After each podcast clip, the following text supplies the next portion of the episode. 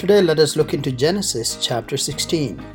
In this chapter, we see Sarai giving her servant Hagar to Abram, her husband, so that she might bear a child for them. We also see how Hagar misbehaved towards Sarai once she realized she was with child.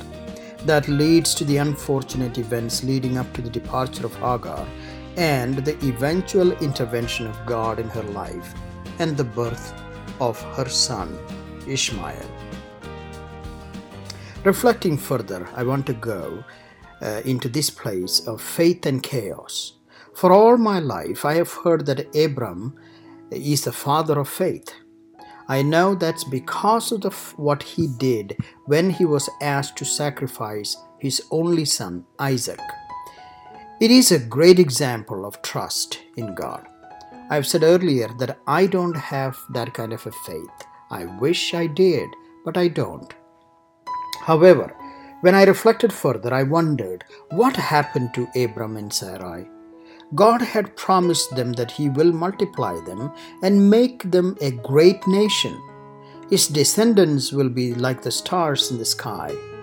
As smart and intelligent people who they were, to know Sarai in her old age could get pregnant, it was hard to believe.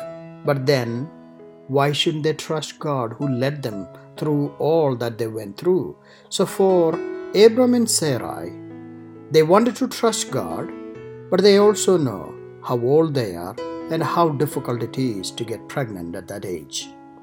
I believe they trusted God to do His part and to keep His promise. As the days passed by, they must have been totally confused and afraid. As much as they wanted to trust God to keep the promise, they were not getting any younger to wait forever. Life was passing by, and their strength to deal with life situations was diminishing. I can only imagine the fear, the sadness, the humiliation, and all the rest of these feelings Sarai must have gone through when she offered her servant girl to her loving husband. What was that for? Was it to help God to fulfill the promise?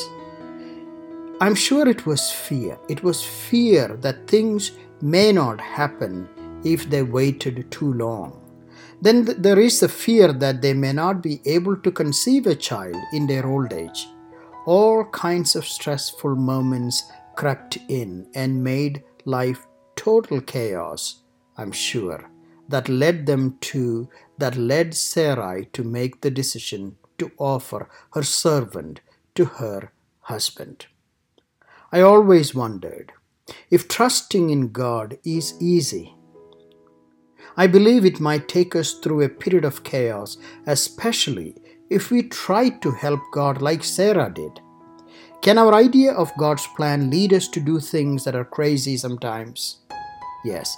Can God actually do things as God has promised, at least as we believe God has promised us in our prayer, without our help?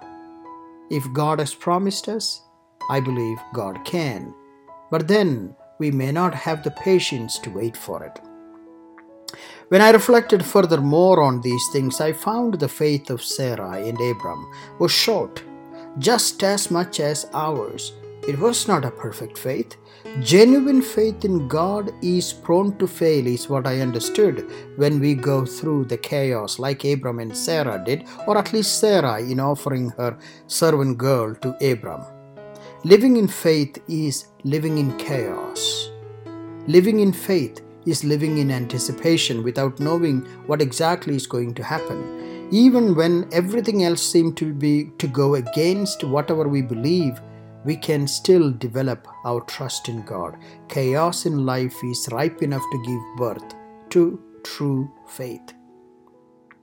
Abram and Sarai were going through the temptation to help God figure things out without waiting patiently for God to do things. God's timing sometimes is hard to understand, just as it was for Abram and Sarai, and sometimes completely not in sync with the human clock. Our clock is limited. because we only have a few years to live and we measure everything accordingly. We look at life because of the span of number of years we will live on this earth. But God's clock is completely infinite. There is not a sure way of explaining what God has in mind and the timing of it, no matter who you are, who we are, there is no way of actually defining and clarifying what is in the mind of God. Trusting God is not easy for anyone, just as it was not the case for the father and mother of faith, Abram and Sarai.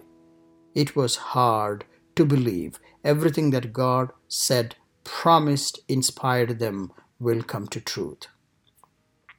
But God can still act and God can still come through in spite of the chaotic moments we go through and we do not believe. God is completely independent of our fears and our anxieties and our doubts. The human chaos in this stressful situation was not the end of it all for God's friend. It was made into a new beginning again by God. Their fears and anxieties could not stop what God had in mind. So, the solution for us is this faith cannot be packaged in a neat little box. It lives through the chaos of life, and many times faith is emboldened because of chaos. We are all better for the chaos of life because it helps us to live humbly, humbly with God. It makes us people who are real and down to earth. Of course, that goes only for those who are willing to accept that they have chaos in their lives. It is comforting to know the father and the mother of faith, Abram and Sarai, had enough chaos in their lives to strengthen their resolve to listen to God regardless of them. They were not immune to chaos, they lived through it so that they can actually see the light that is at the end of the tunnel of doubts, anxieties, fears, and trying to help God, the chaos that they put themselves in. But still, God shining through it all on the other end.